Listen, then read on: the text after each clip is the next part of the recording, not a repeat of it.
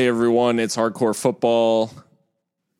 I'm your host Phil Baki, and I'm joined as always by my co-host Mika Burrell. Mika, uh, What a match day this was!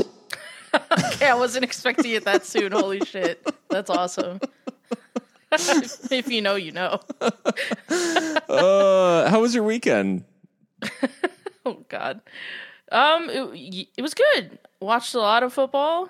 Um didn't do a whole lot else, honestly. Um tons of fixtures lately. I mean, we're we're fully into the uh the festive period as it were. So there's like a game of consequence on every day. Yeah. So yeah, uh, my my weekend was good. Uh, and yourself?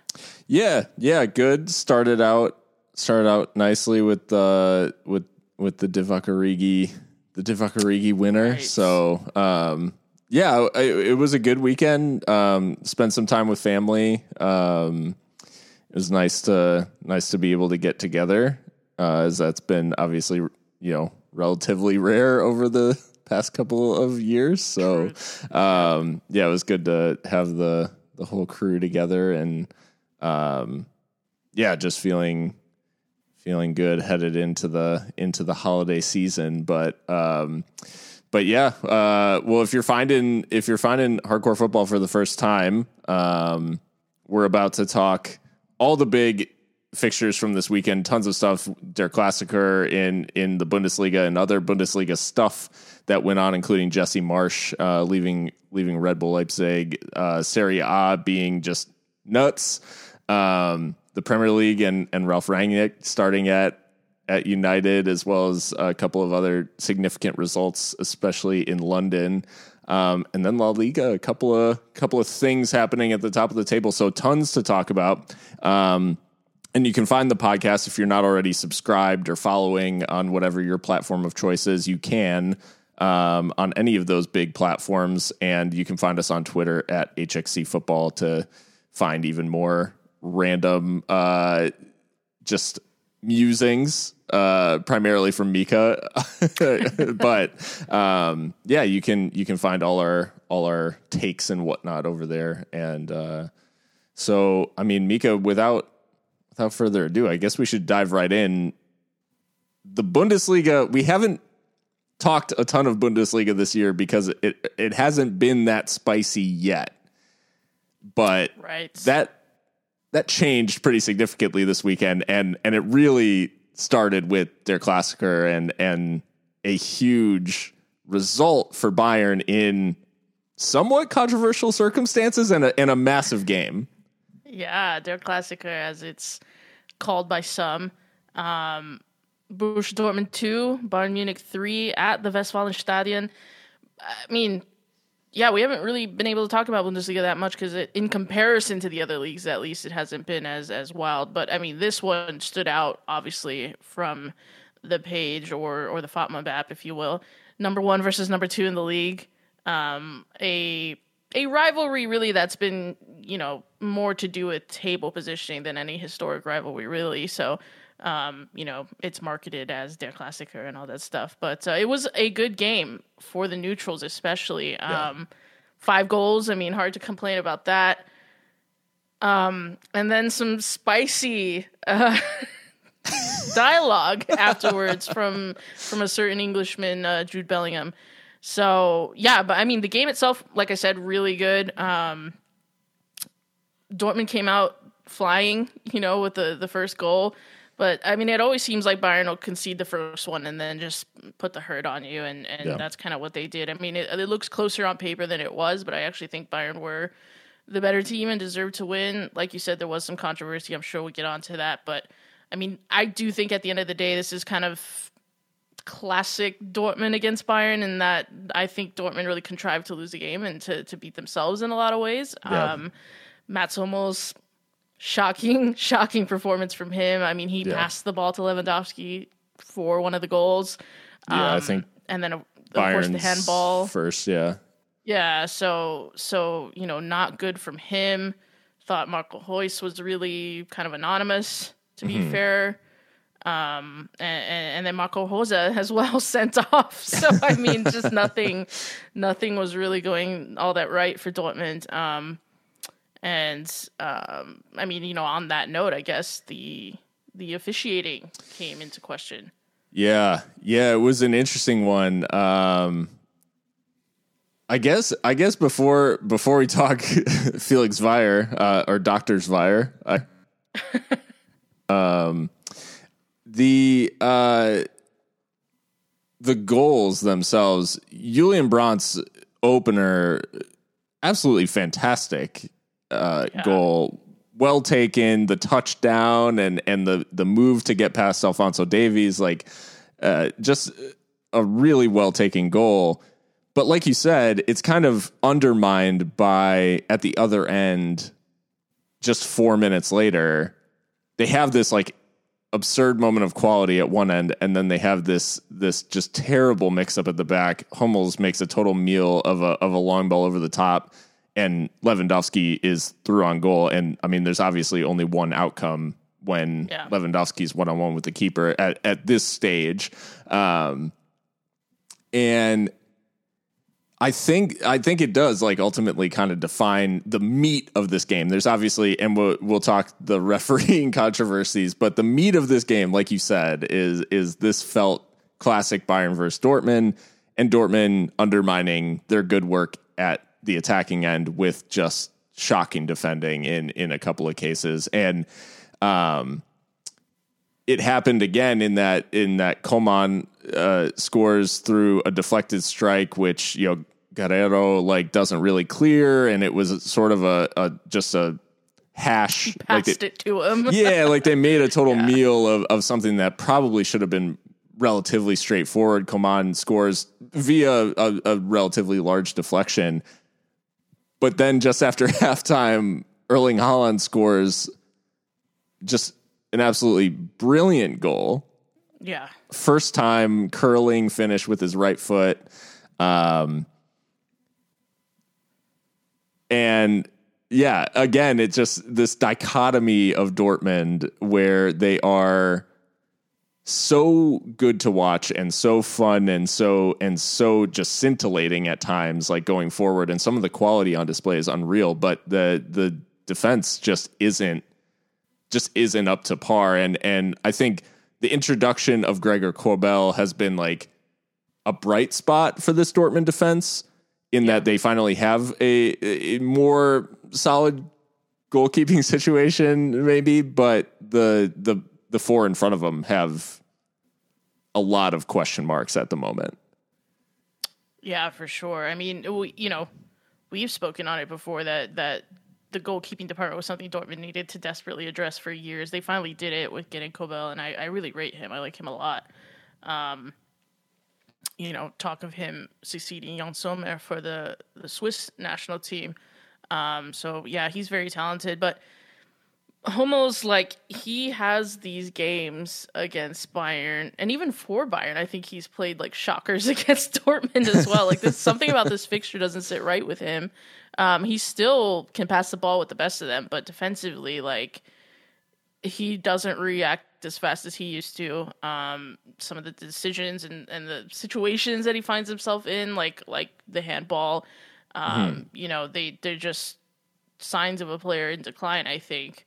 Um, so yeah, I think Dortmund do have to address that back line. The the problem, or maybe not the problem, but maybe just like a something to think about with Dortmund is their whole philosophy, uh, especially you know with transfers and, and development of young players, like it almost doesn't really lend itself like to that area of the pitch because nobody's fielding like 18 year old center backs, you know, at that level, Right. And trying to challenge for titles and and win things and and you know compete in the Champions League. So it's like kind of an odd one there because in that to address that area of the pitch, they kind of have to steer away from what they usually do, you know, in buying young talent and and so um it has to be done though. I mean, I think Manuel Akanji's fine, like, but is fine good enough? Like, I, I don't know. Yeah. Um, Guerreiro, like, I mean, he's never been like an excellent defender. You know, you you have a guy like that for what he brings going forward. yep.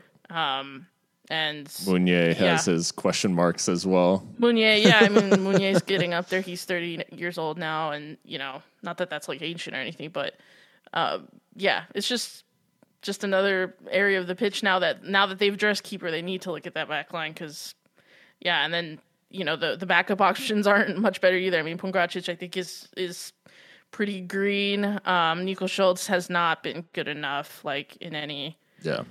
Way, I think. Um, so yeah, Dortmund have to they, they have to address that if they really want to seriously challenge for for the Bundesliga again. But looks like it's you know Bayern's to win, even though it was one you know first place versus second.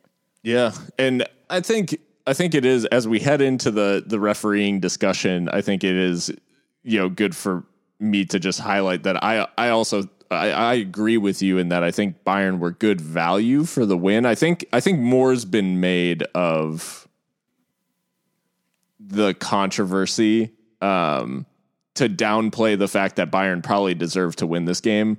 Agreed. Yeah. Um, I don't think that necessarily, you know, I don't think this undermines that um, on balance.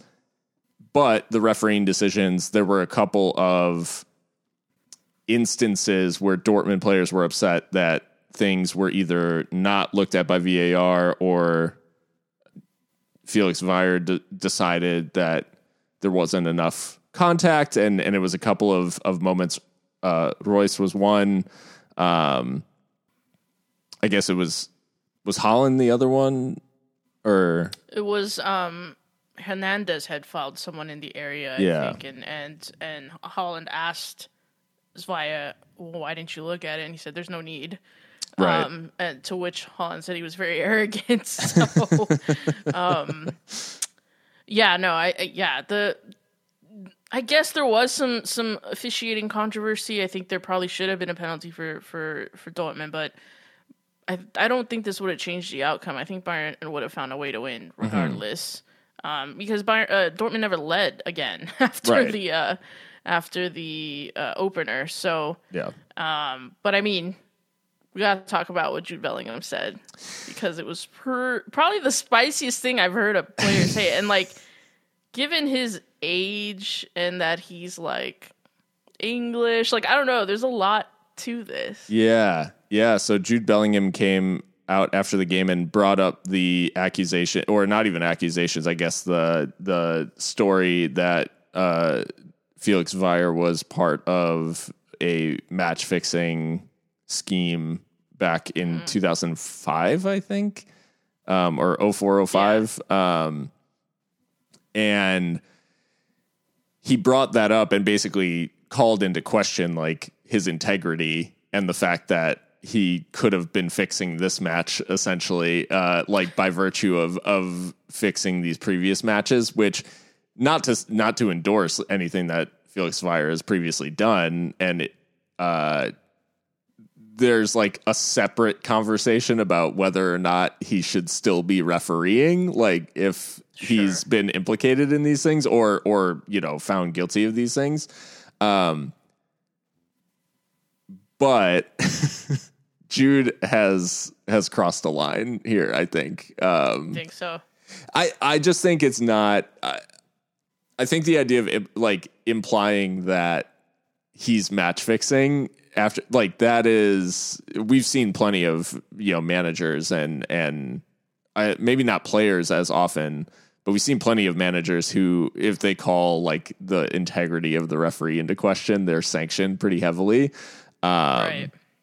yeah, I wouldn't be surprised. I know there were reports that the German police and the and the uh, DFB were were both investigating the comments, and I think the DFB ended up asking Jude for written clarification of his statement um, as part of their investigation. Yeah, I don't think he left anything to the imagination. Um, but yeah, I th- I I think I I don't think he I really don't think that he should have said that um in that form cuz it's it's also not Jude's job um as a player in in the match to like ha- to have to take that sort of stand like against the referee. Leave that to the manager. Leave that like it, it's just not. If you want to make comments about the fact that you thought that you deserved more out of the game and that there were a couple of instances where you think that X should have been checked by VAR or something like that, that's fine. Um, but kind of openly attacking the referee is just, I don't know. It just seems like it's like, Jude, just kind of stay in your lane, man. Like this isn't For really, sure. this isn't really your fight to fight. Which I mean, like, again, I think it highlights what we sometimes forget about Jude Bellingham is he's literally 18 years old. He plays like a grown man, Yeah. but he is a child. Um, and that's not to, to excuse him. Um, I just I can see 18 year old me saying something stupid like that. Granted, never on as big a, Sure. a stage, Sure. uh, but um, yeah, I mean, there probably will be consequences for that, and I don't think he would be surprised. Um, Yeah. I think it was definitely heat of the moment type thing. Um, obviously, you know, emotions run high. It's a huge match, the Yeah. biggest match in German football, arguably. Um, Yeah. Not balanced, and yeah, I, I I agree. I think he did cross the line, but. I mean, as from the entertainment perspective, like had me rolling. I'm not gonna lie. WWE vibes like um and and I think like I I think to the other thing to really put out there in all this is I think I think the cuz a lot of people were pointing to Bayern's penalty as potentially being so I don't think this is borderline at all. I think it's I think it's think a it's a penalty handball. all day. I It's like a handball. he punches the ball away with his fore like with his elbow basically. Uh like Well, and, and the arm is in an unnatural position. I mean, Yeah. just you know, you you have to be responsible for that. I, I didn't I didn't find it controversial during the match either. I mean, No. the, the only thing that annoyed me was the relative length of the review. But I was like, oh yeah, that's that's handball. I don't know what to tell you. Yeah, it seemed like they got the decision right in the end, and I think you can have the certainly the Dortmund camp would be like upset about the other two, but I don't, I don't know that they have much to complain about in the in the Hummel's decision. So all in all, I I didn't like I was kind of surprised that the refereeing performance was so heavily criticized post match um, because watching the game, I I just didn't I didn't See it. I didn't as- feel that, and that's Yeah. that shows you how like influential players can be in shaping these discussions. Because yeah, I didn't feel that yeah. like huge sense of injustice while watching it. I think Marco Rose actually shapes it pretty intensely too by being sent off, and I'm sure whatever he was yelling like during the match probably had some impact on what the players said about the decisions after. He was heated. Yeah, he almost Um, yeah. got into it with his own assistant. Yeah. trying He had to, to be, like- back. He had to be like dragged off. Um, but yeah, so Bayern, by virtue of that, they they grab all three points, um, and and are they've created a little bit of distance at the top of the table, um, but still only through 14 matches, so still 20 to play in the Bundesliga, and and only a four point gap between um, by between Bayern and Dortmund in second. Interesting fact about Dortmund: um, 10 wins, four losses this year. They have not drawn a game yet. Wow. Okay. So all or nothing. Yeah. Got it. Um, but potentially like an even bigger storyline in the US at least uh, this this past weekend was RB Leipzig after their defeat at the Försterei uh, Union Berlin defeated them 2-1 and they announced that they were parting ways with manager Jesse Marsch. Um, they he spent four months in charge at the club, uh, sacked before Christmas, and somewhat of a departure for for the Red Bull system, as they have often used these sort of uh, succession pla- this succession planning and having ready made replacements for their managers who ultimately move on to other jobs, much as they do on the playing side, where they have players identified either in their um, in their other clubs, like somewhere in their system, or outside scouting, which we know is very extensive. Um, so this is a little bit of a departure for them, but Jesse Marsch departing and there was a lot of discussion online like pretty much immediately and this happens when an American loses their job in international and you know European soccer in particular. Um, there's a lot of discussion immediately about whether or not it was like if he was Amer or if he wasn't American, would this still be happening? Um, which I think it, I just want to be like to cut through most of this and say that that Jesse Marsch's position is or this move from Red Bull is not based on the fact he's American. It's purely based on his performance.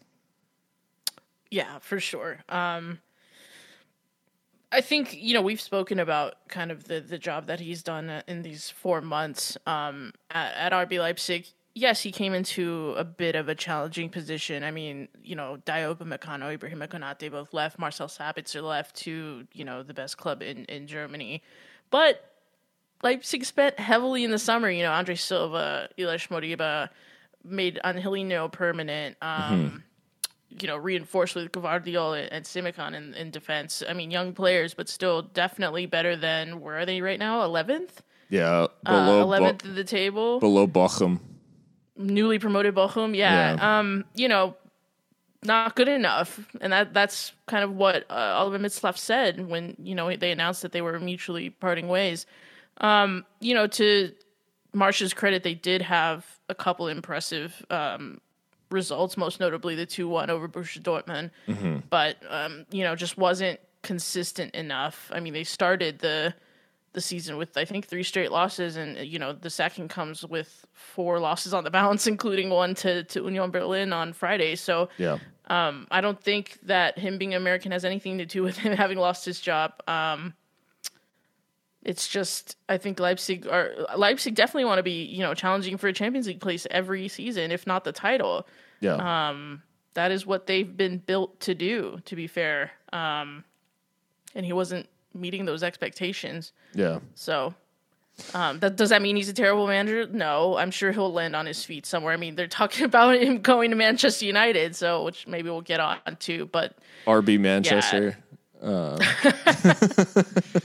no, I uh, no, I I totally agree. I think I mean I think the comments that uh that Oliver Mintzlaff said, who the CEO of of RB RB Leipzig, um, the comments that he had about Jesse Marsch in the announcement that they were that they were parting ways were extremely complimentary. Like I think they do regard him very highly, and the the the fact that he was the successor to Nagelsmann, who was obviously highly successful in his in his short term. Yeah, well, I say highly successful. He qualified for the Champions League both his seasons at, at RB Leipzig. He, you know, got the Bayern Munich job off the back of his performance there.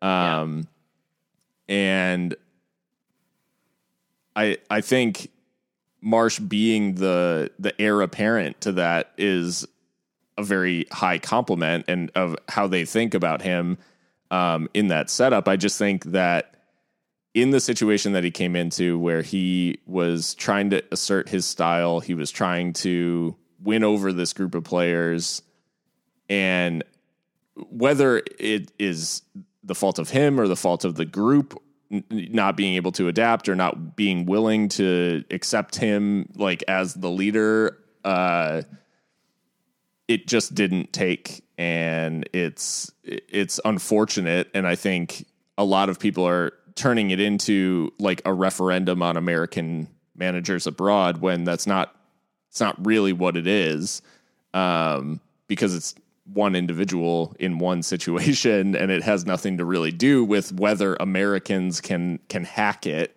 Um, but i think like in this situation, it'll be extremely interesting to see where he goes if he ends up at United and as part of Rangnick's setup. That you know that certainly like kind of puts him back in the mix of um, potential managerial jobs in the future um, if he's right. you know assisting at at United and um, yeah, I think he'll he'll definitely land on his feet. He's relatively young. He's not quite 50, so he's obviously got, you know, plenty of time ahead of him in his career and uh, it'll be interesting to see where he goes. It's just unfortunate that it went this way. Um, slight shout out to to Union and Taiwo Awoniyi scores again. He's got nine goals in the Bundesliga this season. Nigerian scoring goals? No way. yeah, he's been great. Um, the last big result in the Bundesliga this weekend, and I'm sorry that I have to talk about this, um, but Christian Streich and Freiburg. Questions had started to be asked about about Freiburg. They had lost three in a row. They went to Gladbach and won six 0 Yeah. Well, look, we have to give Freiburg their flowers because despite the the three losses on the spin, they're still fourth. Yeah, It's incredible. Um, yeah, and like you said, back to winning ways with Aplomb having just bodied Gladbach at home, six 0 Um, this is really disappointing from the Borussia Mönchengladbach standpoint. Obviously, not only for this result in itself, but the context in which this result was, um, you know, handed to to Gladbach, and that they just lost the Rhine Derby four one as well against Köln. yeah, So it's just not going right now right now for for Adi Hutter's men. The the set piece defending is what is really like just shocking. yeah, Um Set piece defending and and just the inability to deal with pressure. Freiburg were putting Gladbach to the sword like right from the off. Uh, never really let up after that.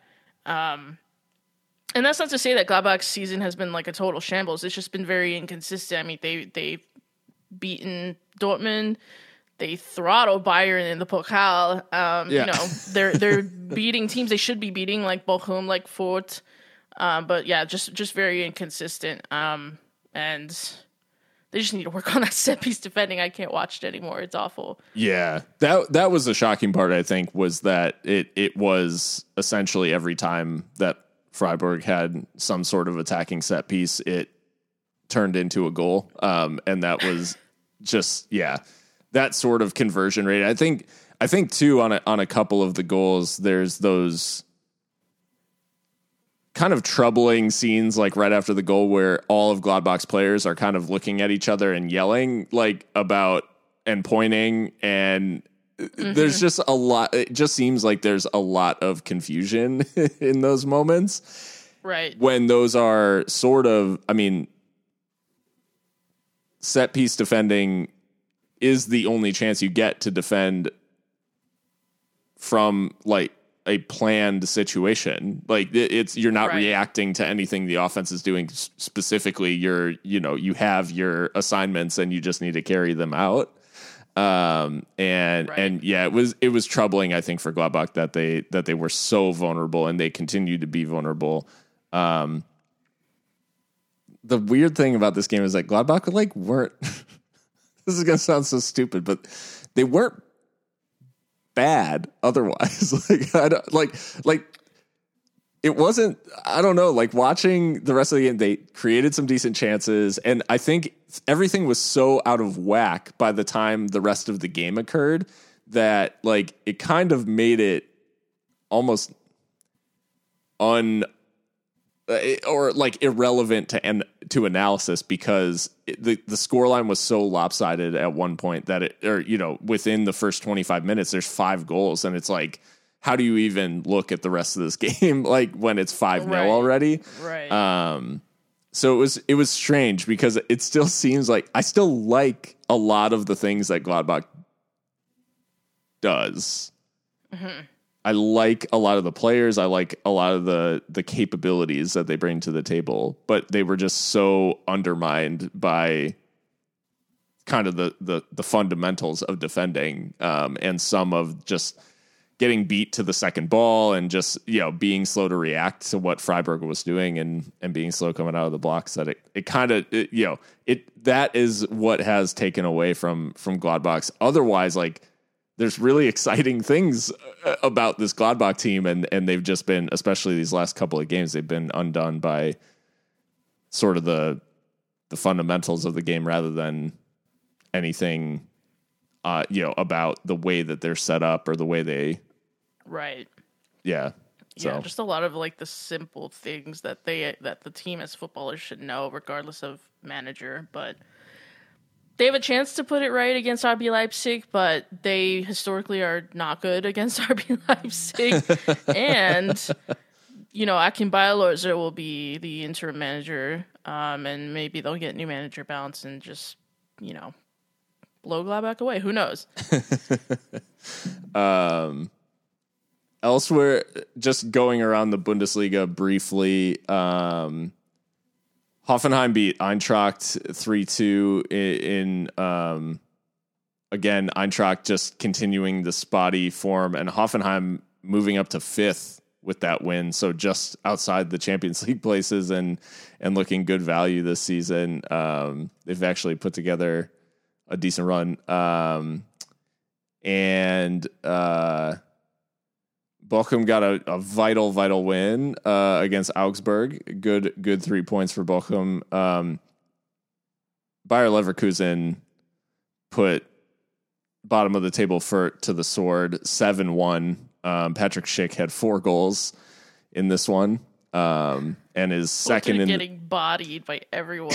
Yeah, for, I do feel bad Fürth for because they they just they're just completely out of their depth. Like they just, uh, which is strange because I think they actually went up in second place um, right. in the Zweite Bundesliga. So yeah, one of those weird things where they just they just don't belong. I think they are still awaiting. They have not won yet. They have not won, and they have I think just the still the one point. Yeah, yeah, just a solitary draw, thirteen losses um, through fourteen, and a minus thirty four goal difference. So yeah, it's it's a long, long season remaining for Fürth um, on their journey towards the inevitable return to the Zweite Bundesliga. Unfortunately, um, Bielefeld and and Köln drew one one. Somewhat remarkable result. Mainz beat Wolfsburg three 0 um, in Mainz, and Mainz are quietly seventh in the Bundesliga. Um, and just a couple of points between Hoffen, uh, between them and Hoffenheim in fifth. So Mainz putting together something pretty impressive, given the fact that last season they barely avoided being relegated. Right. Yeah. That is actually really impressive. Good for them. Uh, Hertha Berlin came back from a 2 0 deficit in Stuttgart to to draw 2 2. A brace from Stevan Jovetic uh, saved a point for them. And heartbreaking for Stuttgart because three points there would have been would have been really nice in a season where they they're just a point above Augsburg, uh, who are sitting in the relegation playoff place, and Stuttgart have been missing their best players for the better part of you know or the first third of the season. Yeah. Another American manager potentially under pressure, but yeah, I think more mitigation there for Stuttgart, to be fair. Yeah, and Mvumpa back now, but Kalajdzic uh, may be back middle of this month from this like shoulder injury he's had. So, um, so maybe Stuttgart in for a. Is it the Rückrunde, the second half of the Bundesliga Yeah. season? Maybe they're maybe they're in for a little bit of a bounce, but um, but as we said, Bayern, Dortmund, and Leverkusen at the top of the table. Leverkusen still a pretty significant gap there. Freiburg uh, remain fourth, Hoffenheim fifth, and Union in sixth, and then. Um, yeah, RB Leipzig in 11th, Eintracht. It, this is crazy the size of clubs that are sitting like bottom half of the table in the Bundesliga. RB Leipzig, Eintracht, and Mönchengladbach are 11th, 12th, and 13th, um, which is just insane. Um, and uh, Augsburg in the in the relegation playoff place, and then Arminia and, and Fürth um, in the in the relegation places. So um, yeah, the Bundesliga hotting up a bit, as we said, and and and uh, but now Bayern creating a little bit of distance between between them and Dortmund at the top. Speaking of title races hotting up, though, Serie A. This one's been hot. It's been hot, but it's getting hotter because It's getting hotter, and it's probably like the only like one left, arguably. Well, Premier League. but- Premier Premier yeah. League is still nice and spicy. Uh, luckily, yeah, and we'll yeah. get we'll get onto that. on the continent, I'll say. but similar to the Premier League, and maybe actually a little bit a little bit different from the Premier League because uh, there are four teams now involved in this title race, um, and Beautiful. that is by virtue of Atalanta's three two win in the Maradona sta- Stadium uh, in Naples. Um, this Yeah. this was the match of the weekend for me. It was great. It was great. Um, I mean, you see these two. This is one of those fixtures that like actually delivers like what you're imagining it's going to be like. Because when I hear Napoli at Atalanta, I'm like, yes, goals. Like, let's go. And Yeah. yeah. Nap- Napoli two, Atalanta three. Like you said, five straight wins in the league for Atalanta. After we thought that maybe the magic was a little bit, you know, like wearing off a bit. No, no such thing Yeah, they're dominating.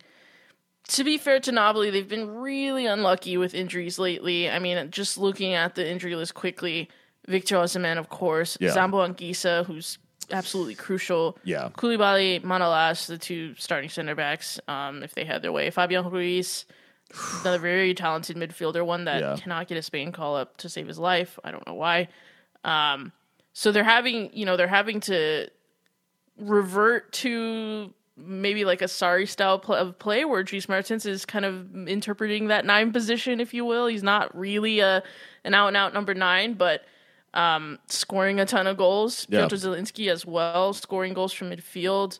Um, I think Lozano probably needs to step up a little bit to get you know to get matches like this over the line. So yeah, Napoli have been really unlucky. I hope it doesn't derail their title challenge because if there's anyone that needs to like win it like soon or maybe not have a chance of winning it ever, you know, again, maybe that's a little bit dramatic, but I think, you know, that team would be Napoli. yeah, yeah. This this match is is fascinating for for that reason. I think because Napoli actually respond to having a lot of players out and respond to the specifically the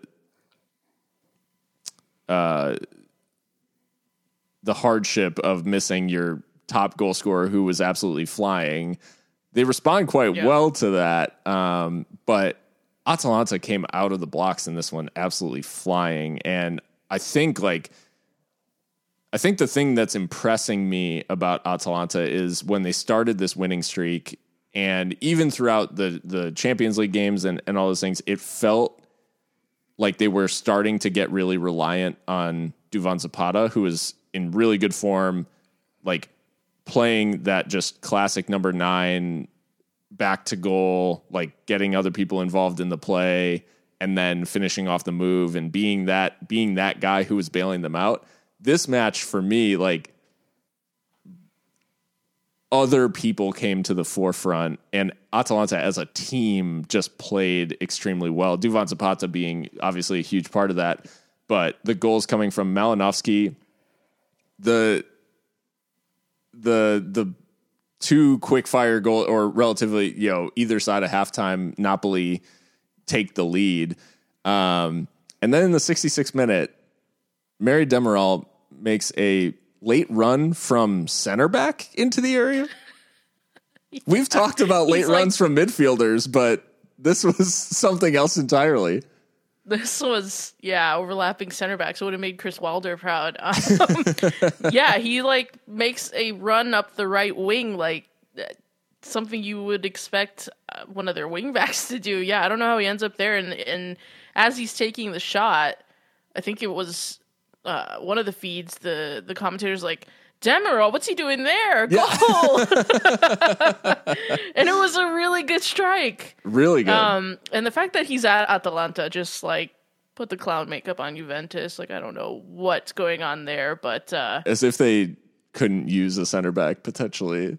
Yeah, as if they couldn't use some quality in their squad. But you know, yeah, that was that was a really good goal, probably my favorite one. Center back, because Yeah. you know center backs score headers and stuff, but he like thumped that into the Yeah. roof of the net, and it was just really really nice. and it wasn't it- it's one of those crazy things where you think like okay, center back stays forward from a set piece or something like that. This was in the run of play. He makes it. he makes a run underneath into the box and and a through ball is played to Demiral to run onto and and yeah, he roofs it past Ospina.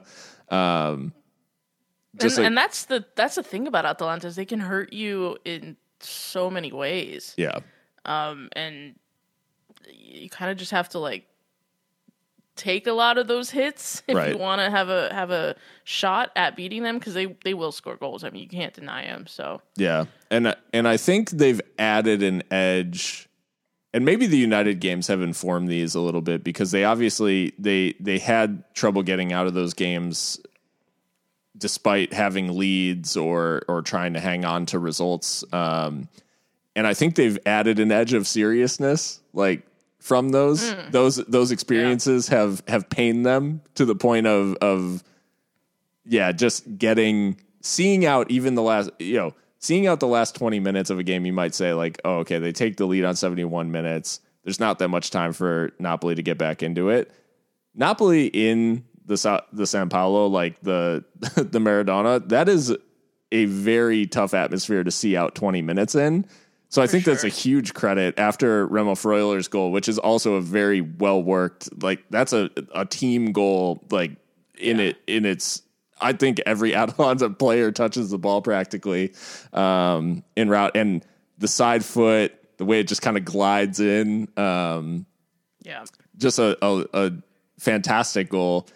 But seeing out the remaining, you know, 19 minutes in stoppage time in Napoli, that's easier said than done. And I think Atalanta have done themselves a, like have given themselves a lot of credit by by getting the win here. yeah, absolutely. I just Um, hope both these teams continue to to be in the upper reaches because they're just they're just both just box office. Yeah, it's it's crazy too. As it it sent this, you know, this Napoli squad had not lost up up until a couple of weeks ago, um, and they they have two losses now.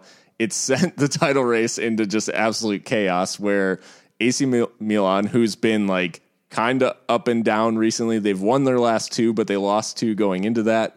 Um, they're on 38 points. Inter Milan is on 37 points. Napoli's on 36 points and Atalanta's on 34 points. Like four points separating the top four. Um, this is legitimately like we have a four horse title race in, in Serie A. And as we- Juventus is not one of them. I'm sorry, that's petty, but I, I love it. Yeah, it, it's it's just great to see. And this was, like you said, one of those matches where big billing, huge expectations, and oftentimes like they don't live up to those. And this absolutely did. It was just a classic um, in in Naples. So um, just lovely to see two two heavyweights like go at it and come away. You know, and Atalanta coming away with the three points is is absolutely massive for them. Um, as they look to get back into into the conversation at the top of the table. Because I mean, gosh, I won't even let myself think about it really. But what a story! If, the Scudetto went to Bergamo, unbelievable. Oh my goodness! And then they wear the Scudetto on their kit for the season in the new stadium. wow. Oh my! Yeah. well, traveling a little bit, we we were in we were in Naples. We're now casting casting our minds to to the northeast uh, and Venice, um, the stage for, as Venezia described it, a Shakespearean level tragedy um, between two Shakespearean cities, Venice and Verona. Um, Uh, this is a Venetian derby as well. it so- is, yeah. The Uh, Venezia three, Hellas Verona four. Mika, this this really was Shakespearean, like in the in the heights of drama and and the the dagger to the heart of of Venezia. Yeah, the the Pierluigi Penzo was in you know delirium for first three goals, obviously, um, and then it just all went terribly, terribly wrong. um, you know, I really thought Venezia were going to do something here because they faced adversity early in this one. David Okereke gets injured in the seventh minute, and, and we know he's been crucial for them, arguably their best attacker that Yeah. another Nigerian forward showing out in Europe. Um, so he gets injured. But then they, they, they crack on from there and, and end up scoring three goals. Um, and you think finally things are starting to click there. Venezia have always, you know, they've shown that they're they're brave. It just hasn't always matched with results. But this one, you thought, okay, maybe this is like a turning point, and they'll they'll get comfortable um, in Serie A, and it, Hellas Verona just were not having it. Um, I had tweeted, and I probably cursed it as I always do, that you know Gio- Giovanni Simeone, got, you know, for him, gone through a little bit of drought, three games without scoring, scores two in this one, and you know one of them's like just gorgeous. Both these goals are so good because he Yeah. he has the chip for the first for the first that equalizes at three three, Yep. and you're thinking like good enough or whatever, but there's still 20 minutes to play. Verona have an extra man, and yeah, Gio pops up with a just absolute banger from Yeah. about 27, 30 yards somewhere in there. Yeah. Um, and and he's top ends.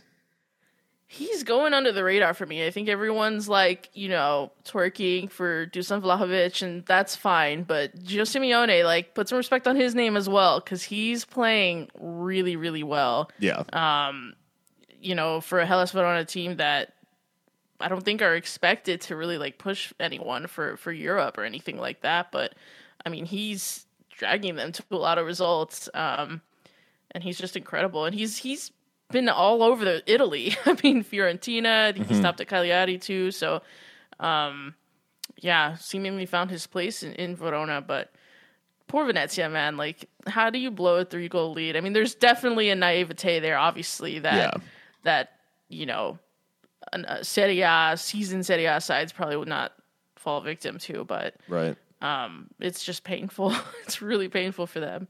Yeah, this is a it's a brutal brutal result um, because they were flying at halftime up 3-0 in a derby and and to go down um, in the manner that they did it it is just absolutely brutal especially given the fact that every single point for Venezia this season is so vital Yeah.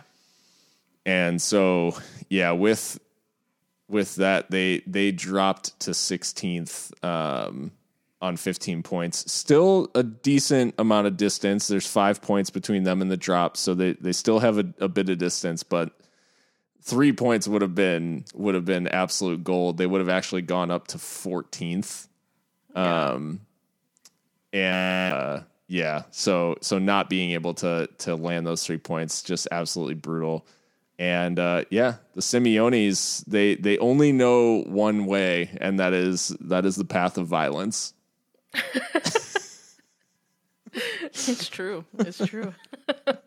I wonder if he'll force his way into the Argentina setup because I think they could use another option from from Lautaro Martinez. And he's a bit a little different of a player, but could offer something. So yeah yeah that, no that's an interesting shout it'll be interesting to see if if he's able to to get some some caps for Argentina especially as they get closer to to the World Cup um yeah, but yeah, absolutely stunning strike to seal the victory for for Verona here from from Simeone. If you haven't watched it, do yourself a favor because it's it's unbelievable. Um, elsewhere in Serie A, AC Milan like did did their job against Salernitana two 0 um, the other match that would have been box office and and is box office still, but is box office for not so much like what's happening on the field. Uh, Inter three, Roma nil in Rome.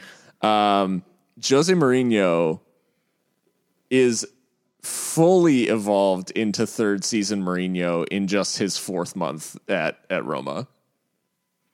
he has. But and and I don't know. I, I, this could be like the dreaded vote of confidence, or they could be like completely serious. But Roma's higher ups have come out and said like we're happy with him. Like he, we're planning for January, and we we keep going. it's like okay, well, like I guess. I mean, I don't. I didn't expect them to get three points over Inter. To be fair, No. but I was expecting a fight. I guess. Yeah. I think Inter have the best squad in Italy, so um I mean that says something, I think. But Yeah. yeah, Roma are just and, and even with all the struggles, Romar are seventh. So I mean Yeah.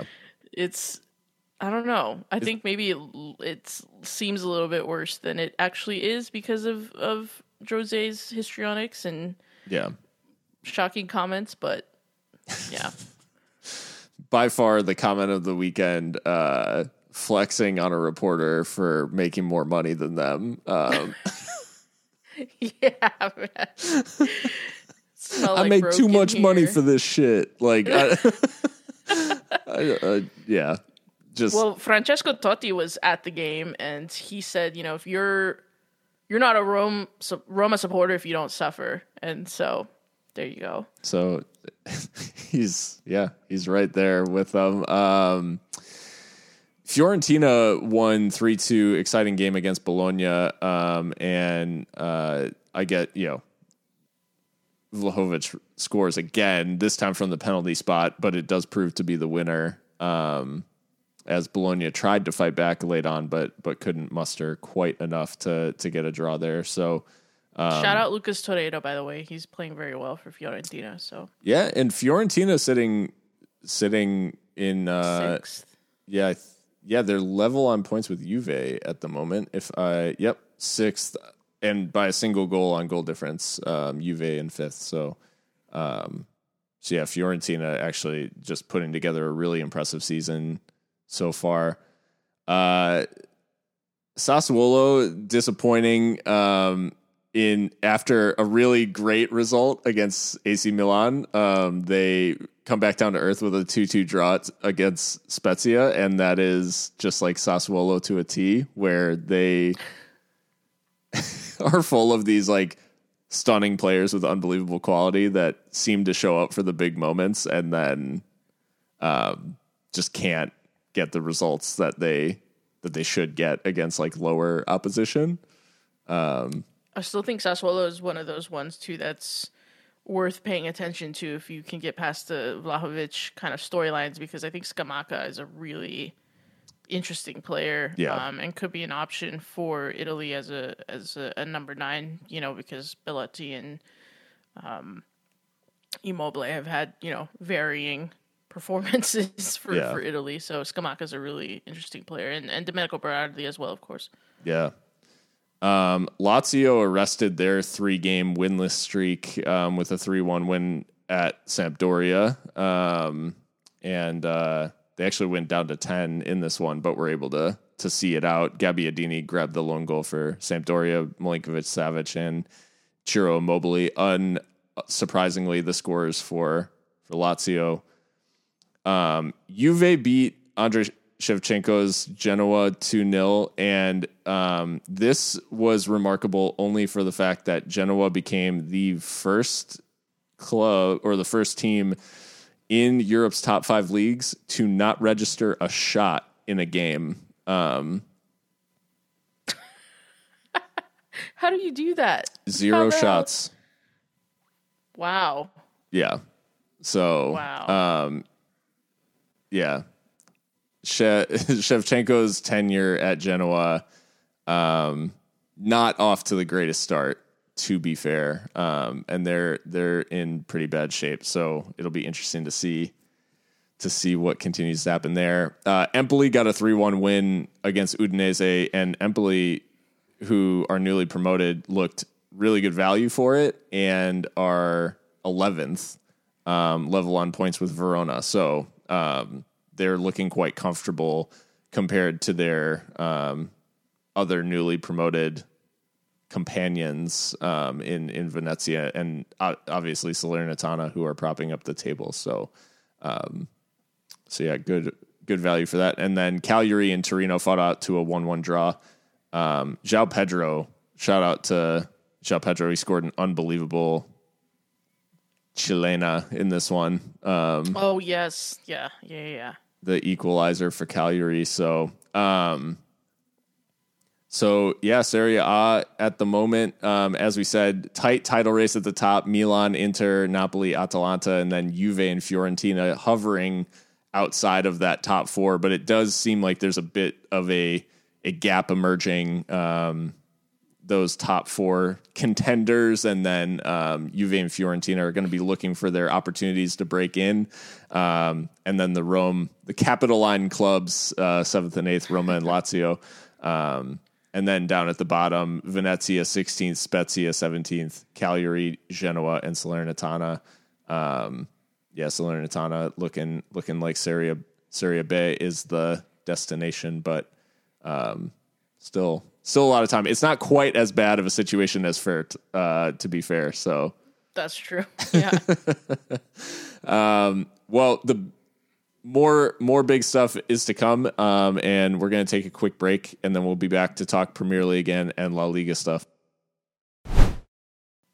Welcome back to Hardcore Football, Mika. Um, our our favorite club to talk about in the Premier League, Manchester United. Uh, a new a new era, a new era started. Uh, Ralph Rangnick uh, is the interim manager um, officially now, and took charge of his first match. Uh, Manchester United's one 0 win over Crystal Palace at Old Trafford tons made of this move, obviously, and a lot of speculation about whether Rangnick was picking the team from afar before he even took charge. Um, he picks an unchanged side from the one that that Carrick picked against Arsenal, um, and uh, and United do get the three points. So what did, what did you make of of this performance from United in their first match under under Ralph? Yeah, I thought they deserved to win. Um, Crystal Palace, they they were they just didn't take enough dangerous shots, uh, and and Yeah. they look like the Palace of like old, well, not of old, but just like what you expect Palace to play like. It, it looks like Christian Benteke's come down to earth a little bit. Uh, Ayew's not really scoring. Um, Zaha couldn't really make an impact, so um, just kind of lackluster from Palace. But I think United were really good. They took a ton of shots. Um, and Cristiano Ronaldo was pressing, which like I'm sorry I didn't to, I'm sorry to laugh, but it's like wow, like they these guys really wanted to impress the new manager and I think they did and Fred for, you know, all the the conversation around him impactful again scores a really really lovely goal great goal. um, yeah, and he was like the center of attention too against Arsenal for better and for worse. Um, he Sure. he definitely makes his presence known in, in both these matches. So, um, great goal, uh, and yeah, I think it's, it's as good a start as you can get. I mean, maybe they would have wanted to score a little bit more, but um, they looked like they wanted to impress the new manager and that they they have something to prove. And this is a talented squad all up and down it. So yeah. you know, Rangnick certainly has a lot to work with. Yeah, I think um, the quality the quality is certainly there. I think I think to the willingness to introduce Dalot for Wan-Bissaka, who would have been considered, I guess, undroppable like previously. Um, the fact that they, you know, Rangnick has clearly made it well, he's made it obvious that he's going to make the decisions that he thinks are best, um, which up until this point, like no one could be sure that the manager was actually making the decisions on team selection. like as as Yeah. crazy as that sounds, and I think what is what has become clear with with putting Rangnick in place and also giving him the the keys to the larger structure of the club like um, going forward and him being in a sporting director type role like after his his interim manager uh, role is up. I think it's just becoming a lot like them handing the keys to Ralph is such a positive step for United because they are admitting finally that what they've been doing is has not been effective like in the broader structure. Um, so giving him the short-term impact on the pitch or you know on the touchline um, while also impacting their kind of larger structure as a club i think they're they're taking the right steps. Um, and I think you could see a couple of players in particular just seemed really energized by the change. And I think Jadon Sancho in particular is that that guy who really stood out uh, in terms of just it feels like he's been given a little bit of a new lease on life at, at Manchester United, and uh, obviously, I think most of football fandom will be happy to see a Jadon Sancho who's thriving um, because I think you actually may have said this on Twitter, but uh, but just football is better if the likes of, of Sancho are are playing well. Like the Agreed. the Yeah. quality on Yeah. display is, is better. So um, this was I I will say I think there's still a long road ahead of this squad in terms of, of playing in the manner that Rangnick will will expect and and playing to the system that he wants to that he wants to impose. So I don't think it's going to be linear necessarily in terms of like every single game is going to show progression and it's just going to get better and better for United. I do think there's there's a road ahead of them.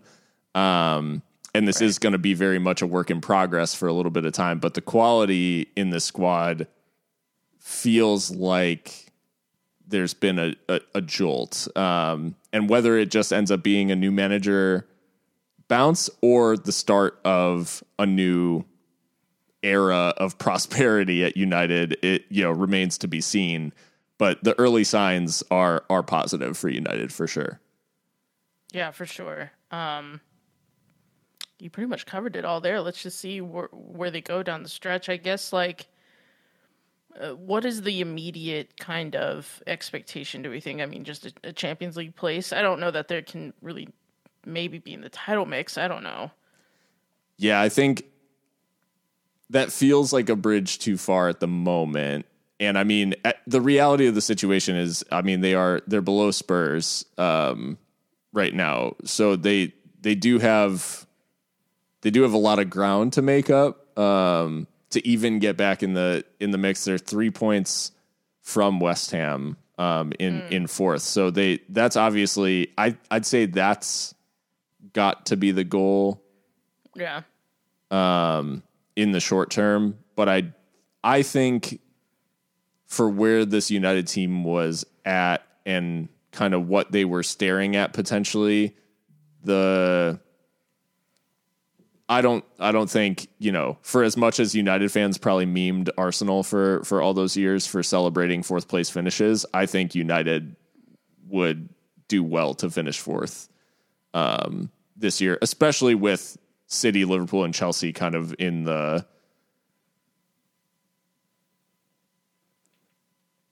the just having created that gap already. Um, They're There's in a pretty- they're in a mini league of their own. yeah, a little bit. honest. so I think I think United finishing fourth would would I think they'd celebrate that and be and I think they'd be within their rights to to be happy with fourth. All right. Yeah, that's fair. the there was some mix up though um, at the top of the table as as uh, Chelsea traveled to the London Stadium and and uh, West Ham handed out a a three two loss to the the the leaders at the time, um, which saw the leaders in the Premier League then change twice before the day was over. Um, and uh, but Chelsea sunk it by the hammers, uh, three two. Um, this was another like really good game. The the ending was pretty freakish. Uh, but the the game itself, as it played out, was was really entertaining for the for the neutral. Yeah, yeah, no, it was really good. Lots of shots were being taken. It was very back and forth. Uh, obviously, a lot of talent on the pitch, of course. Um, West Ham really feel like there's like there's this aura around them where they're they're kind of like creating their own luck by this kind of buccaneering style of play and the bravery that they're showing game in game out and and Arthur Masuaku swerving that one into into the net at the death. I there's no shot he meant that, right? I mean No, no. I don't think so. It's it looks like he's going to whip in across and he fools everybody including including Mendy in Mendy's goal. Mendy's body position is totally like not what you would like it, the eye test tells you like no that's not what you're supposed to be doing there but because he was expecting the cross so Yeah. he's not squared to the shot and yeah it just completely fools him so you know on another day maybe this ends in a draw and we're saying you know fair enough or or maybe we're criticizing Chelsea even for that but um on the Chelsea side of things I mean they're I've been saying all season that I don't really trust Chelsea. I think that there is something about this team that, despite all the talent and despite having arguably the best squad, you know, depth wise in in the Premier League, there's something about them that I just don't quite trust. And I think it's in the attack. I think it's in the goal scoring department. I think they really make a lot out of scoring goals. Like I, I trust them to defend well for sure and to, to keep their shape and to, to play as a team and play and be very organized like a Thomas Tuchel side is. Um, but goal scoring wise, I just don't trust it and I, I don't know that it's sustainable and we know Timo Werner's struggles are are well documented. I think he's found a, a way to use Timo in, in terms of creating space, but now the you know, nearly 100 million pound man Romelu Lukaku is not even seeing the pitch to start, and that's concerning. Um, and he he looks somewhat average, um, and I think that you know last season we were calling Lukaku one of the best strikers on the planet because he was. Yeah. Um, but also I think we need to put some respect on Antonio Conte and what he's done for Lukaku in his career, and you know now that he's moved on from from him uh, I don't know. Maybe maybe Tuchel and him are not. I don't know. They don't have that same kind of synergy, I guess, or or the setup is is arguably not right for for Lukaku and his style of play. So that's just a little bit of concern there, I think, for Chelsea. Yeah, it. I think the other the other thing about this match in particular is it's it is really tough if Chelsea get two goals. The way this team is set up, like they kind of have to win that. Um, Yeah, because two goals is that's about like their cap uh, in in a game. Like it, unless they're playing Yeah. Norwich, um, they uh, they seem to struggle to score more than two. So I think in these sorts of matches, um, it's it's just imperative that they do defend well. And I mean, credit to West Ham because this is now the second big team that they've that they've picked apart um, at the London Stadium. Um, Liverpool being the other big one, uh, and they they just they play without fear, but they also they are so good. And I, I think watching the Liverpool match, I was you know becoming frustrated and emotional with Liverpool, so it didn't allow me to appreciate as much like what West Ham were doing. But watching this match, obviously with a lot of the emotion removed, it really started to strike me how good this West Ham team are at creating genuinely good chances on the counter. Yeah. Um, it is not an easy thing to do, and you don't get a ton of opportunities to do it. But they, every single time that they recover possession and have a chance to counter, it seems like they find the right passes, they find people in space, they create space.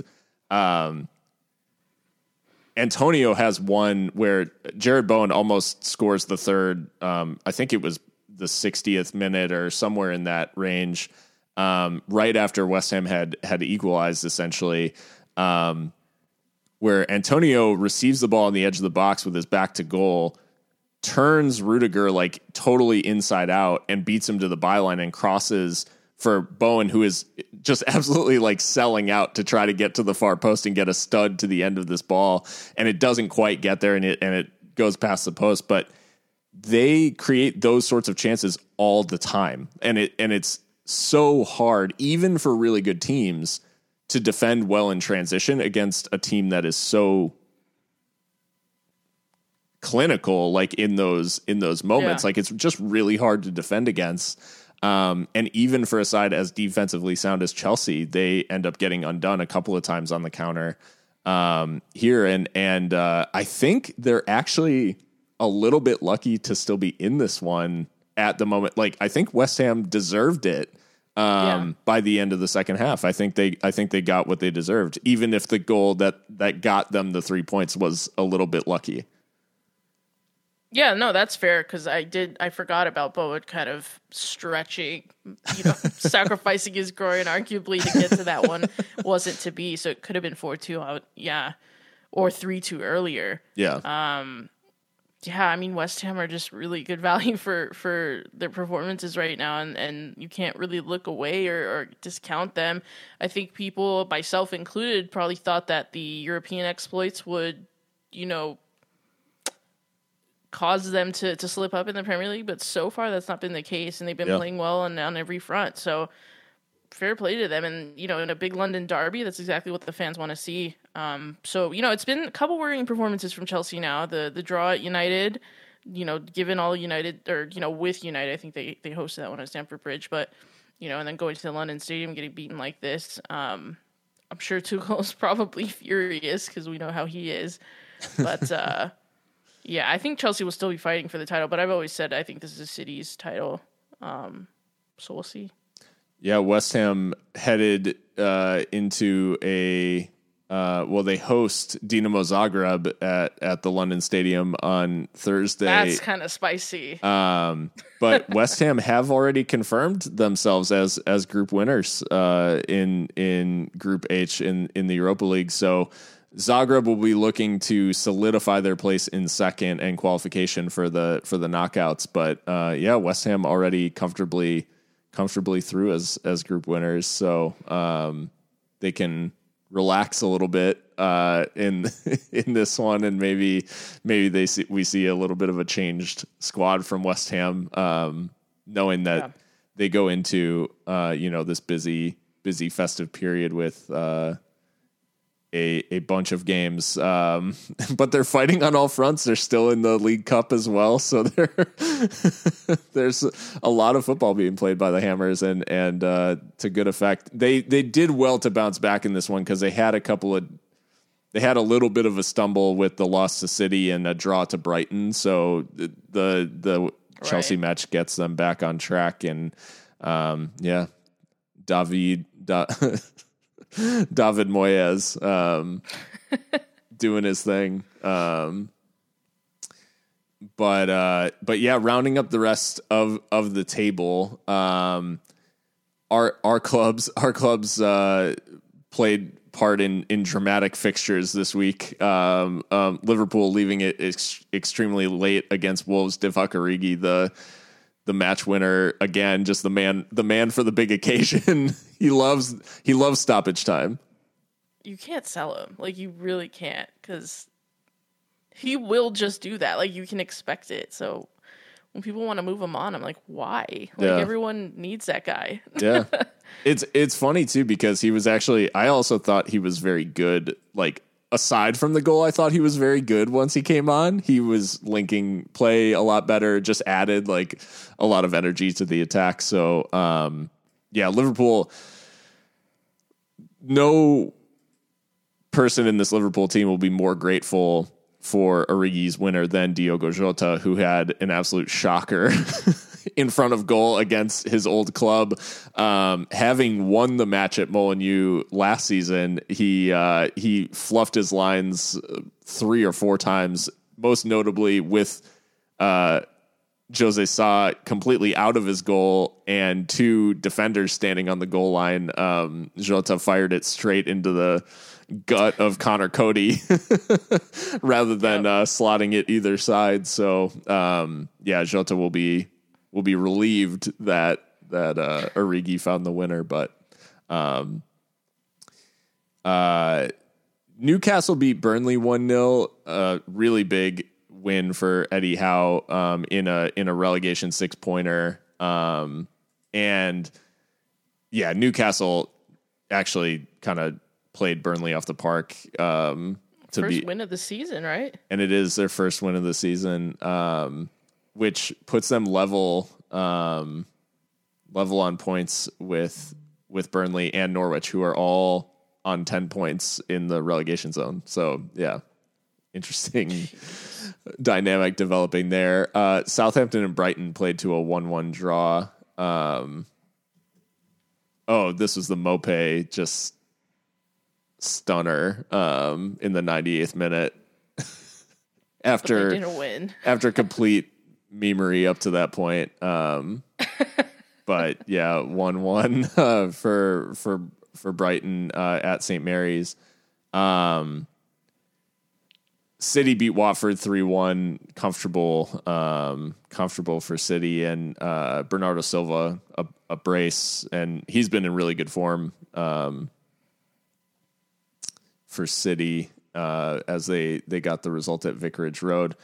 Leeds and Brentford played to a two two draw, and this was this was dramatic in that uh, well, it was looking like Leeds took the lead. Then it was looking like Leeds were throwing it away again as Brentford went went ahead. Um, a goal goals from Baptiste and and Canós um, for Brentford, and then 95th minute, Patrick Bamford uh, popped up with the equalizer, and he went nuts, and so did sporting director Victor Orta, who uh, many will remember from the Amazon the Leeds documentary.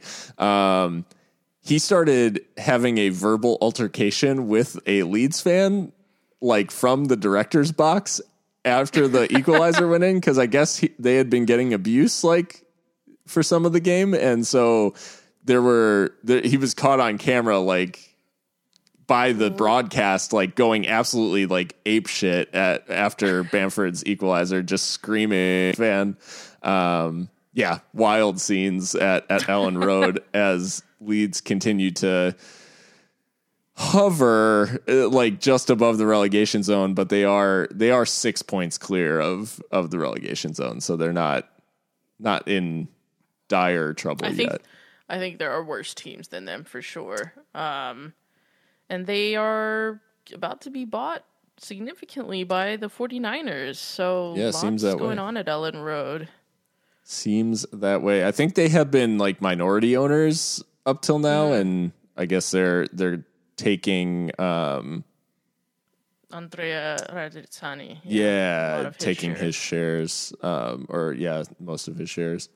Um yeah, that'll be interesting to see how that how that dynamic changes changes Leeds. Um Spurs got a 3-0 win against Norwich. Um Stevie G's Aston Villa continue continue to win 2-1 against Leicester City um, as he met Brendan Rodgers, his old boss at, at Liverpool. Um, eh, who- reportedly, they didn't have the best relationship uh, by the end of Brendan's tenure. So, um, Yeah, it was pretty stoic at the at full time, the handshake between them. But uh, you know, Leicester, I think we're not maybe not unlucky, but like the Emi Martinez had to make his wage this game. He pulled out some really good stops. So, um, yeah, Villa look like they're they're they're doing really well under Stevie G. So fair play to him. Yeah, Ezri Konsa got got the brace to to win it for Villa, and then just today, uh, Everton got a two one win against Arsenal. Um, most notably, the there were a couple of potential red cards Mike Dean may have missed in this one. Yeah, we talked about it a lot during the break. It's just shocking. Like Tomiyasu gets stepped on, literally his face gets stepped on and nothing.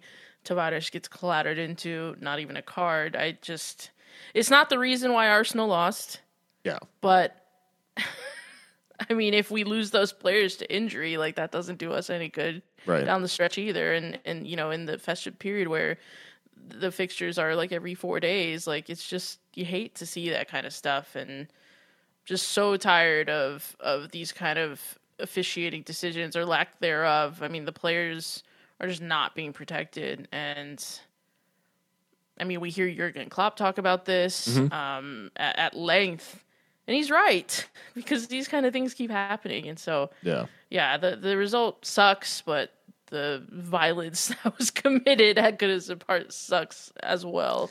So I I sympathize. Um, violence at sure Goodison, do. violence at Goodison Yes. can ruin a season. Um, uh, speaking of violence, Demarai Gray hit an absolute ripper to win it in the 92nd minute.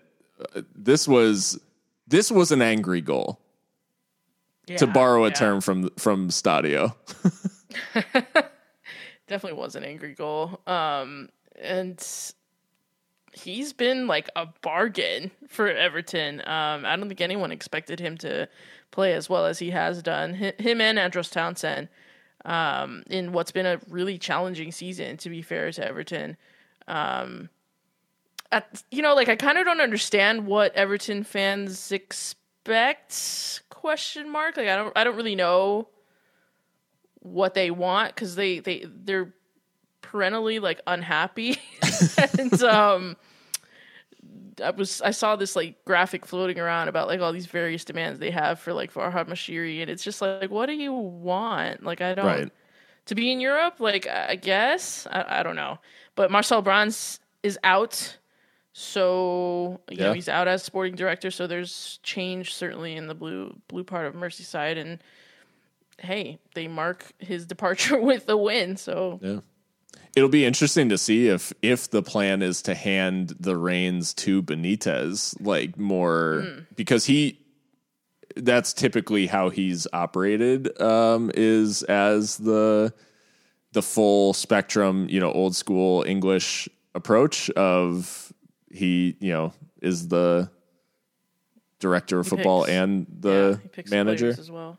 So, yeah, it's a it'll be interesting to see um, if that's the model they they adopt and they hand because Benitez hasn't really had the full reins at a team. I don't think. I mean, Newcastle arguably, um, although there's a lot of restrictions when he was at Newcastle. Certainly not at Chelsea um, in his like weird short tenure there. Um, and uh, a lot of weird ownership stuff even at the end of his tenure at Liverpool. So it'll be interesting if Everton's ownership just kind of give him the keys and say, you know, this is your team now and figure it out. Um, certainly, it wouldn't. It would take away some of the ambiguity in terms of whether he deserves to keep the job or not. Uh, you know, going forward, but. Um, but yeah, it, it's an interesting move from from Everton, and I think an admission that the you know similar to United, like clubs are coming to these realizations, and I think like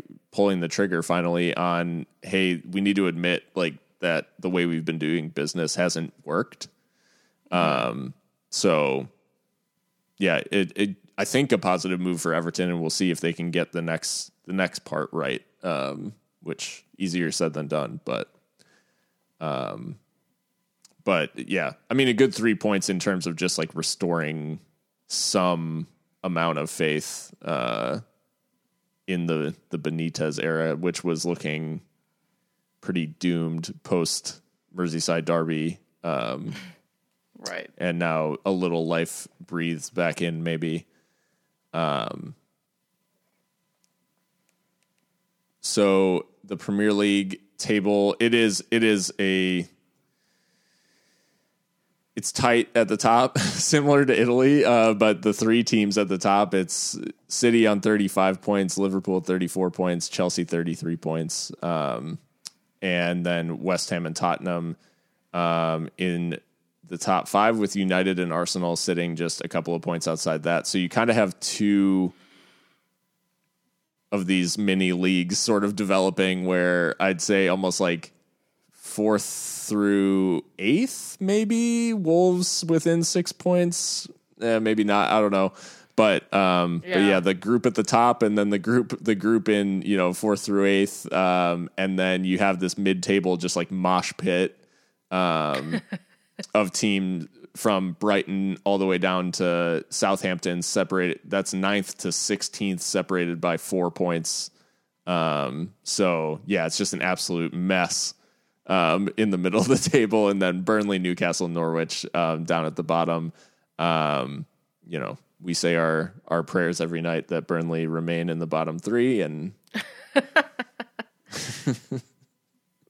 Gonna get Burnley fans in your mentions again.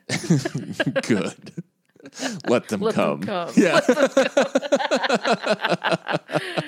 uh, yeah. No, I. Uh, they had their fun with with Dyche out in the snow, um, and uh, and and now they they will uh, hopefully continue to well their journey back to back to the levels of football that they belong at. Oof. This is like far too harsh, but um, well, I think onto Spain now. On to Spain. And there's really only one place to start, and that is with a club near and dear to your heart. Real Betis went to the Camp Nou and came away with a win, uh, a 1 0 win, courtesy of, of a Juanmi winner um, about 11 minutes from time. And uh, this this was a little bit of a smash and grab from Betis, but the type of result that they've not really gotten in recent years. Like they don't do these sort of like big away victories very often. They and not in a Clean sheets. right. I was going to say, and not in such a pragmatic style as they did against Barcelona. Yeah, I mean, I I can see why you'd call it a smash and grab for sure because it is you know at Camp Nou against a, a you know a team that you expect to probably win in FC Barcelona despite all the kind of turmoil and the change um, for the Blaugrana, but the goal itself is beautiful. Oh, like, it, it's great. gorgeous, gorgeous, just chef's kiss. Um, so many ex Barca involved in this Real Betis side and in the goal. I mean, you have Hector Bellerin, you've got Marc Bartra, um, Cristian Tello, uh, just all up and down the, the squad. There's a lot of ex Barca, um, so that made it a little bit sweeter as well. And Juanmi can't stop scoring. Eight goals now for the Spaniard, best Spanish striker in the world. And that's just a fact right now. With So, the yeah. best Spanish midfielder as well as Sergio Canales. So Facts, like best player in the world, robbed of the Ballon d'Or. Um, yeah, look, Barca had most of the ball, which you probably can expect. They're at home, um, and it's Barcelona at the end of the day. Really interesting tactics too from Xavi, I thought, because he's really like leaning into like wide play and Yeah. like wide players, um, which I don't know that you necessarily associate with like Barcelona or Xavi really. Um, and Yeah, yeah, I he's mean- playing with like chalk on the boots wingers. Yeah. Like his, you know, you think of like the sides that won every trophy under the sun with Xavi as the captain and and Pep Guardiola, like Pedro and Messi played wide and Samuel Eto'o played wide. Like no one Yeah. Thierry Henry, like even going back a little bit further, like strikers played in those positions. Right. Yeah. like right. not right. wingers. Right. And came exactly. Yes. And came like inside and really wanted to like build in the middle of the park and the tiki taka and all this. But like he's using, and I get it because he's got like youth in those areas, so he figures I should capitalize on their pace, and I get that. Um, but yeah, I just I just thought it was really interesting because it was the first time I ever really like watched Xavi's Barca like for the whole ninety plus minutes. yeah. And you know the team is really young. There's obviously going to be an adaptation period. Whether Barca's board or Barca's fans have the stomach or the nerve for that, we'll see. I think Yeah. you have to give Xavi some time. Um, but yeah, it's just a great result for Betis. Um, and yeah, a- an atypical one, as you were right to point out, because like Bartra and Ruiz played like fucking prime Bonucci and Chiellini. like, but Betis' defense is always their Achilles heel, and they were just really, really solid. Yeah. Um, and yeah, and and Ousmane Dembele, like I just need to point out that like he came on and was excellent. So Yeah. it wasn't straightforward necessarily towards the end there. So a healthy Ousmane is a scary proposition Yeah. potentially. I am I am excited to see because Xavi specifically named him as Yeah. someone that he you know I think we spoke about even when when Xavi first took over that Dembele seemed to be central to his plans and I just I hope he can stay healthy because I do think I I just think about the period of time when he was really emerging on the scene and like especially right after his transfer to Dortmund we were seeing like a genuine two-footed player who scored and assisted a bunch of goals like at a high level. And I was thinking at that time like we are seeing the next like this is the guy who's going to win the Ballon d'Or. Like he's going to be the Messi Ronaldo like level. It's going to be him and Mbappe like trading Ballon Yeah. d'Ors. And it's been so funny like and, you know not funny I guess but you know it's been so interesting to watch how these other factors play such a part and his transfer to Barca and all of the circumstances surrounding that, like leaving a pretty comfortable and like good situation at Dortmund for the you know, they they get the money um for him, but multiple managerial changes, lots of injury problems, and just like a general like trouble adapting, I guess, like ever since he arrived.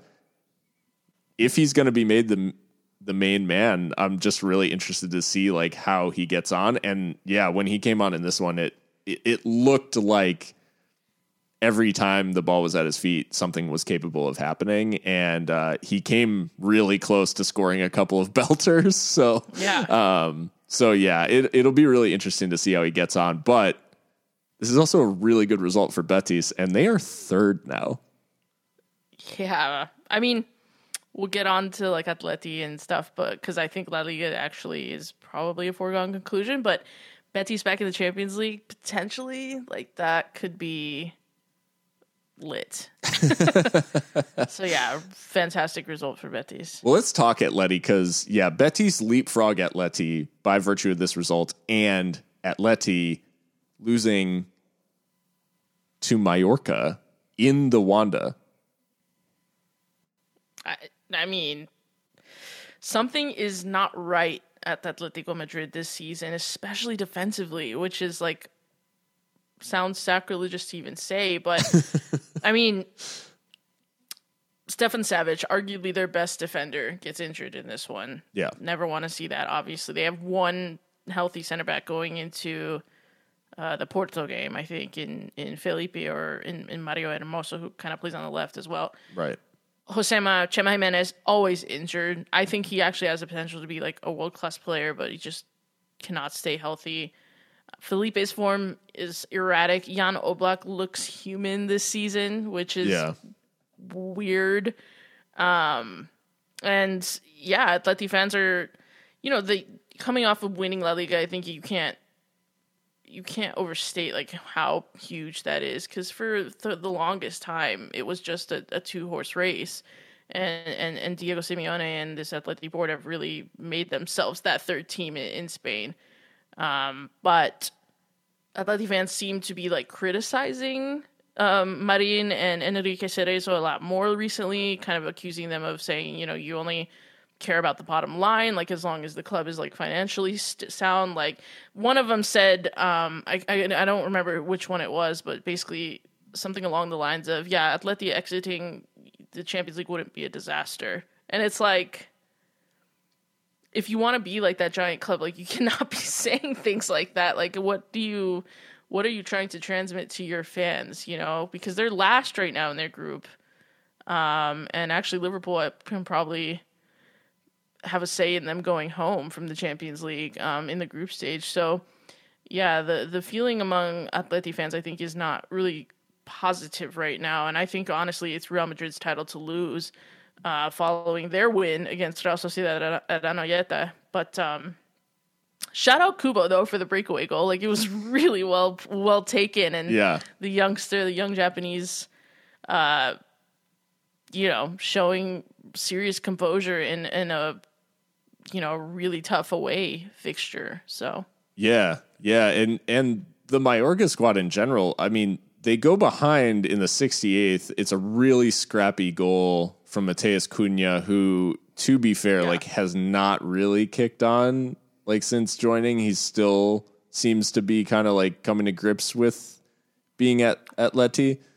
right, and he doesn't start week in week out. So yeah, Yeah, it's been it's been a little bit yeah, stop start for him. He gets a scrappy goal. There's only 20 minutes left, so it feels like maybe a foregone conclusion that Atleti would would see that out. And 10 minutes later, Mallorca get a goal off a set piece, good header, like, and all of a sudden, you know, Atleti start to get a little nervy, and all the- and and and yeah, come out. Yeah, yeah, and Take Kubo uh, hits him on the break, and like you said, composure comp- composure through the roof um, to stare down Jan Oblak and and score in the Wanda. That's not not an easy task.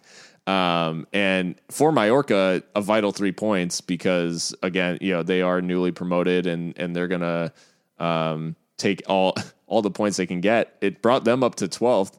Um, and yeah, knocks Atleti, who looked early like they, you know, were in the conversation again uh, for for the title. Uh, knocked knocked them quite a distance down, and they're now ten points adrift of of their city rivals, Real Madrid, um, who are at the top of the table. And although Atleti do have a game in hand, ten points is a sizable uh sizable gap from uh, especially this early in the season um yeah, to emerge I think I'd be shocked if Real Madrid somehow tumble down from that. Um, I think they've built up enough of a lead, and then the the gap between them and Barca is like 16 points. So yeah, it's it's Madrid's title to lose. I think. Um, yeah, yeah vinicius the the storyline um for for madrid uh we've gone from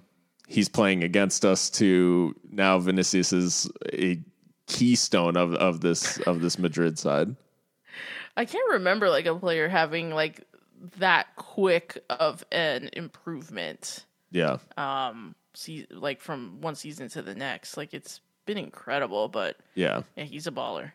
Yeah, I mean it's like the level of the level of transformation would be if like the season that Iago Aspas spent at Liverpool, if the next season he was their top scorer.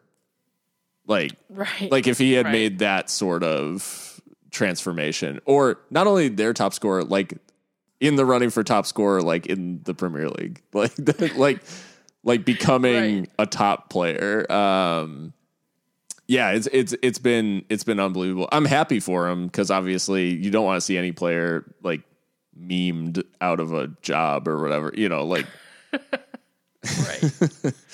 By Um, your fucking teammate, no less. Oh my God. uh and uh yeah, he's actually I mean, to be fair, he's kind of he's kind of been the the one to pick up the slack. Not to say that Ben Benzema obviously is still operating at a quite high level, um, but hasn't been scoring with quite the regularity and and Vinny has stopped or stepped into that into that role um, for this Madrid side who who are comfortably top now in in La Liga. Um, elsewhere, uh, Granada beat Alave- Alaves uh, two one. Sevilla beat Villarreal. I know you en- always enjoy Villarreal being humbled to an extent. So Sevilla Sevilla got the one 0 win. Lucas Ocampos, uh, the the lone goal scorer in that one. Um, Vallecano beat Espanol, um, and Vallecano continued to just put a, a nice campaign together, um, sitting sixth. Um, yeah. So yeah, And that's all Andoni. Oh, not all, but like a lot of that is Andoni Iraola's coaching because the, the squad's like nothing too special, but they're just in fine form. yeah, and they're only two points uh, behind Atleti in fourth, um, and I'm sure the the Rayo Ultras, the those in Vallecas, are, I'm sure are salivating at the prospect of potentially leapfrogging Atleti. Um, That would be dreamland. Um, Elche beat Cadiz uh, three one. Uh, Levante and Osasuna played to a nil nil draw. Valencia two one. Uh, they they beat Celta and. I watched this one. Yeah, this So was wild. this was a weird game.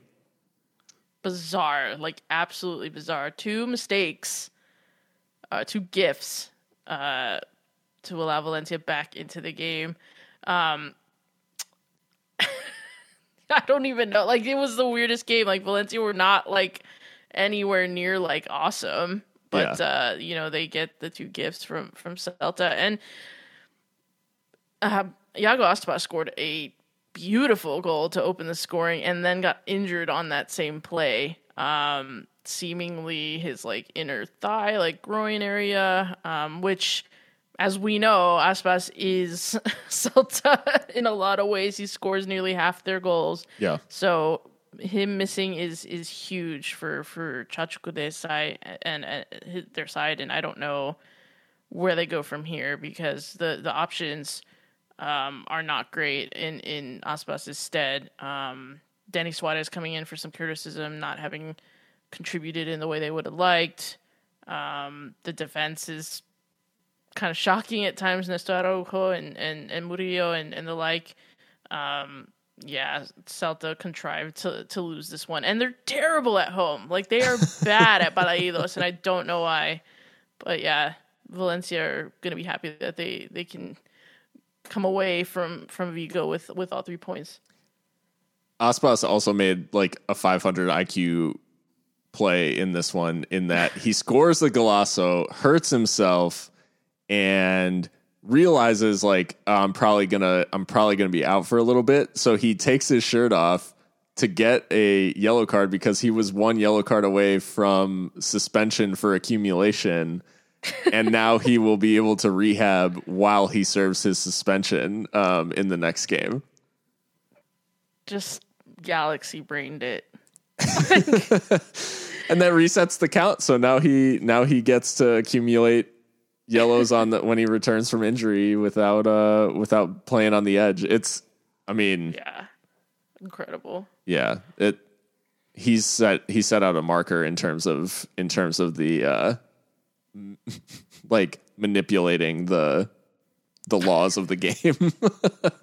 Um but uh but yeah a valuable valuable points for Valencia, but Valencia the conversation around Valencia is is quite different this season in that they are and this primarily like uh, admittedly most of my conversation with Valencia fans happens through our listener Jay Konecki uh who like is the voice of Valencia as far as I'm concerned in in many respects um they're eighth and they're only one point behind Barca.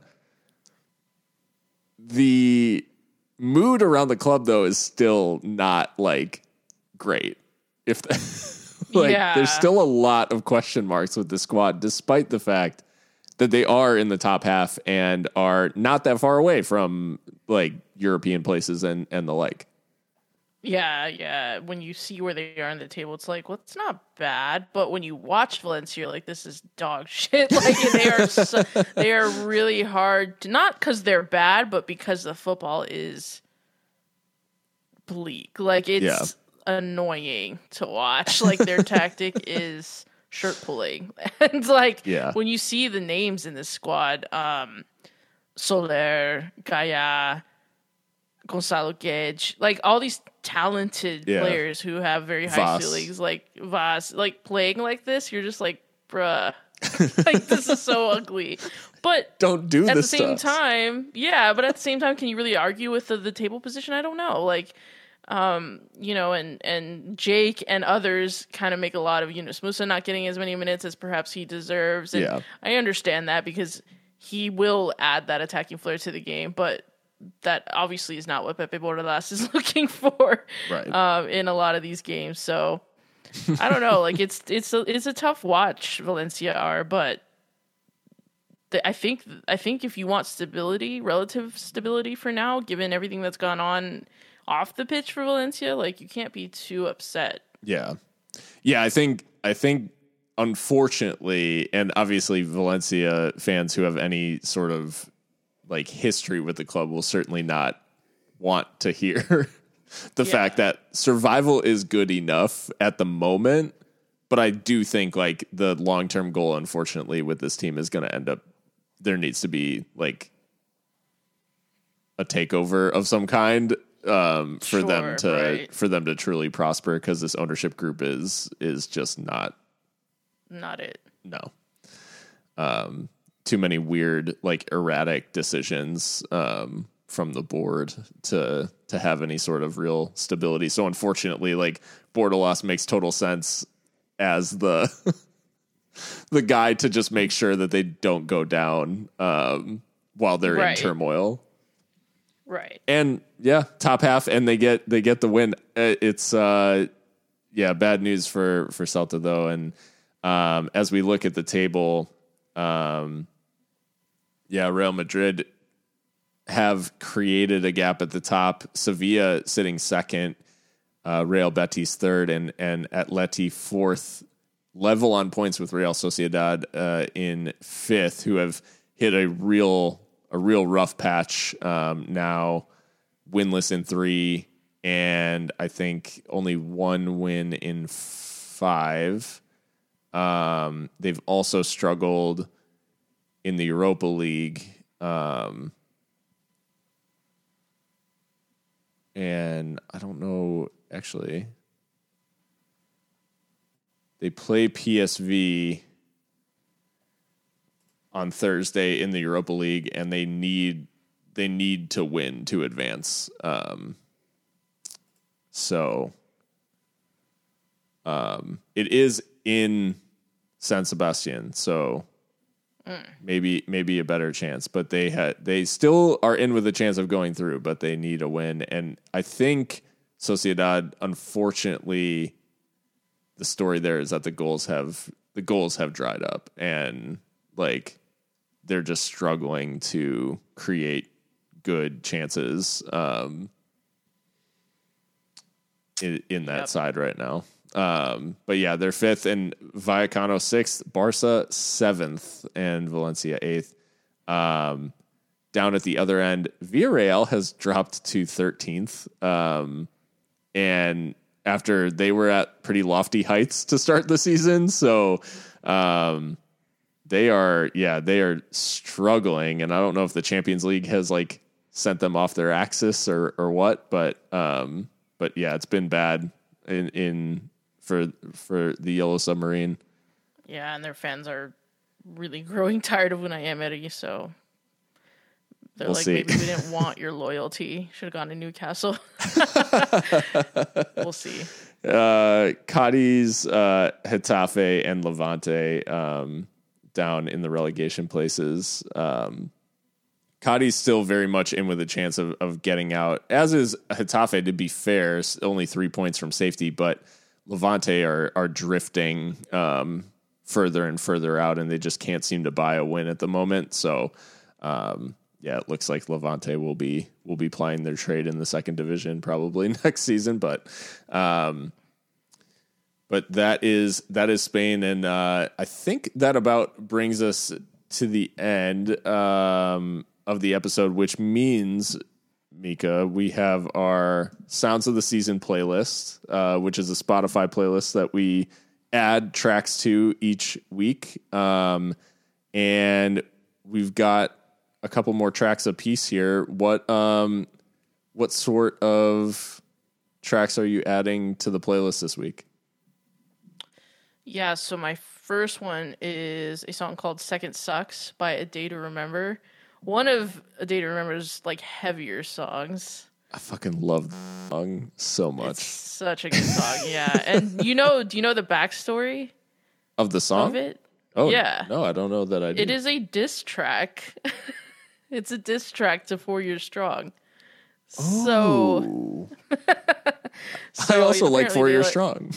so do I. So it's just like fuck it. But um, apparently they had some beef on like a tour they went on years ago. Um, and I guess Four Year Strong's response to that is Paul Revere's Midnight Ride. But um, I picked this one because there are a lot of uh, you know, it reminded me of the uh, uh, Venezia Hellas Verona, like the derby, just Yeah. the insane like rivalry there, and, and how that ended up after Venezia were three 0 up, going down four three. yeah. So I picked that song to reflect my feelings on that, as well as as well as Der Klassiker, of course. Um, my second song is "I'll Make It to the Brigades" by Love Hate Hero. I mean, this is a, this song is about burnout and like questioning whether your passion is still your passion, and it kind of just reminded me of Diego Simeone because like every time Atleti score a goal nowadays, he looks like exhausted by the whole thing. And it's like, is the magic wearing off there? Yeah. So No, those are, those are good choices. Also, Love Hate Hero is such a good throwback. Like, um, always their logo is very like Yeah. iconic. Um, for sure.